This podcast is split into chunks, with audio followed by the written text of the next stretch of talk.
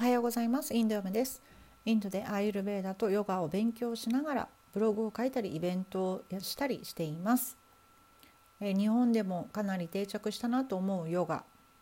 私はヨガよりアイルベーダが先に勉強を始めたわけなんですが実はヨガは奥が深すぎて逆に疎遠にしてたぐらいなんです。でも去年の6月から修行の身としてヨガを学び始めました。特に瞑想と呼吸法解剖学に関しては私に素晴らしい知恵を与えてくださいました。この修行はまだ終わっていませんので徐々にこの知恵も皆さんにシェアしていきたいと思います。アイルベーダって何？ヨガって本当は何？という方に私のブログがそして音声配信が少しでも役に立ったら嬉しいです。さて今日の質問です。むちゃくちゃ落ち込んだらどうしますか？気分転換で体を動かしたらいいとかもよく聞きますが落ち込みすぎてそんなことをやろうという気持ちにもならないし仮に体を動かすことがいいということを思い出したとしても気力がないと思うんですよね。かといって時間に解決してもらうまで待つのも辛いしといただきました。今日のテーマはむちゃくちゃに落ち込んだ時にやる3つのことです。まずは質問からこの方の体質を推測していきます。人が何について落ち込むかこれはその人それぞれです。これはご自身が一番よく分かっていることだと思いますので周りがいろいろ言うことではありません。この質問箱に書かれている質問の文章から質問者さんの体質を推測してみたいと思いますまず質問ですがむちゃくちゃ落ち込んだらどうしますか？ということです。質問者さんは解決法も実は書いていてでもそれは自分はできないかもしれないというふうに言っています。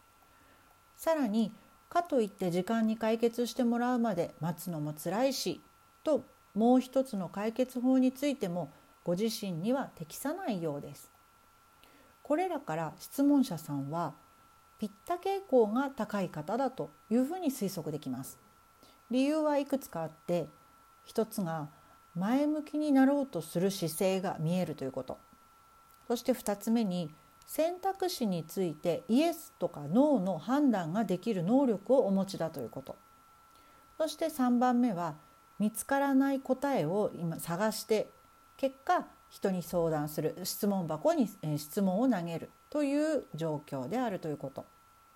これらは度合いは違いますがバータさんそしてカファさんに関してはあまり見受けられない行動なんですね顔が見えないとはいえネット上に質問を書き込む勇気これもピッタさん傾向が強い方は意外とさらっとできる技ですさらに落ち込むという行為について深掘りしていきたいと思います。というのも落ち込むとは気分の沈んだ状態という意味だそうです。言葉の意味辞典をペーストしておきましたのでどうぞブログの方をご覧ください。落ち込むとはさらにめいるとか腐るとかしょぼくれるという言葉も類似語として挙げられるそうです。確かにこんな時に、まあ、運動してくださいというアドバイスを言われてもできないかもしれません。まず私たちの体を知ることですめちゃくちゃ落ち込んだ時そうでもない時いずれにしても肉体的には普段の活動能力よりも低い状態であることは間違いありません。可視化できる体の状態もチェックしてみましょう。例えばそんな心境になった時に寒気を感じたりまたは手足が冷たい。例えば体が重い。そして疲れている。体のどこかに痛みを感じている。さらに落ち込んでいる原因は何か分かっている場合というのは解決方法ではなくまずその原因と向き合うという儀式が必要です。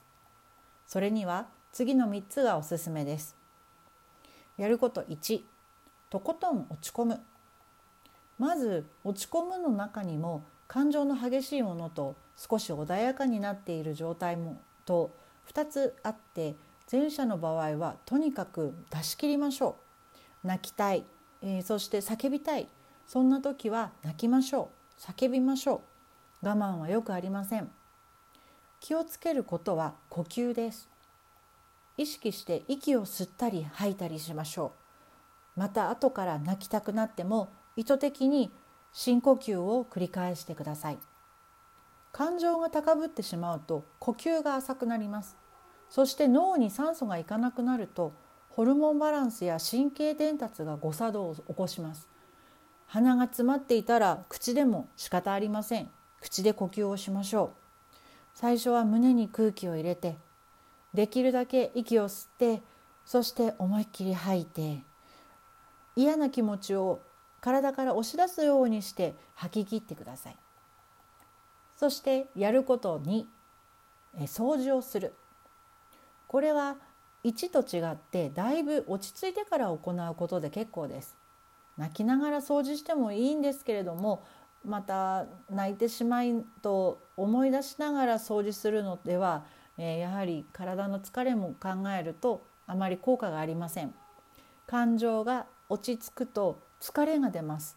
そして楽しくもありません。その前からきっと捨てたいと思っていた使わないものなどが服などそしていろんなものがありましたらそれをまず捨てましょう。また服などはリサイクルに出したりそして本を売ったりとにかく手元に置くのをやめます。私たちは心の中を見ることはできません。しかし私たちの心の中は私たちが見た記憶とかそして物質で占められています。落ち込むという感情は心のスペースが空間がない時です。それは現実の日常でも起こっているんです。まずは何も考えずにえー、思い出すことがない状態でどこでもいいです。きれいにしてみましょう。この行為なら家でもできますし体をめちゃくちゃ動かさなくてもできますよね。自分の手元の周りの範囲内だけでも結構です、えー、きれいにしたり物を捨てたりしてみましょう。そしてやること3つ。体を洗う。次はご自身の体について。これを浄化してみましょう。実は前の掃除をするということも体を洗うということも浄化の行為の一つです。特に日本は温泉という素晴らしい治療法があります。当時は日本が世界に誇るアイルベーダ治療と言ってもいいぐらいです。いつもよりゆったりと長めにお風呂に浸かってみてください。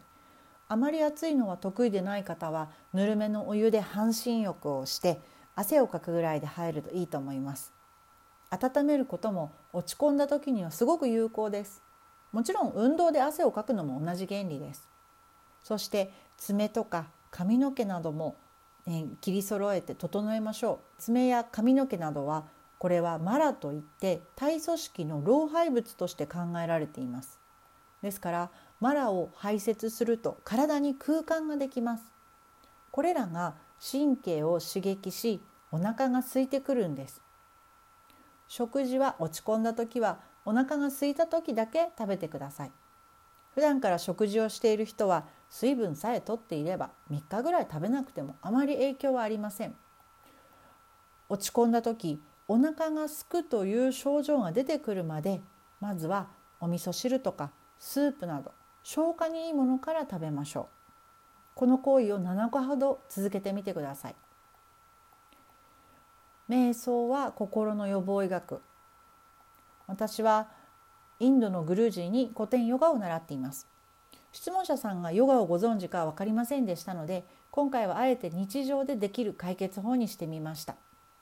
しかし理想は気力がなくなるまで落ち込まないということです。それは瞑想をすることで可能になります。インドの古典ヨガ哲学は心の取説です。悲しみとはどうして起こるのか不安とはどうして起こるのかこれを説いています。私は本当にヨガのグルージーにここを教えていただいて目が覚めるような思いでした。過去の動画そして過去のブログにもこの件については触れていますのでどうぞブログの方を見てください。瞑想の仕方そして瞑想の意味瞑想をするとどうなるのかそういったことをブログでも書いています。質問者さんの悩みがこれで少し軽減できますように。今日もいい一日をお過ごしください。このブログでは質問者さんの質問をアイルベータ的インド的に解決していきたいと思います、えー、お気軽に質問箱の方にご質問をお願いいたします。それでは皆さんまた明日。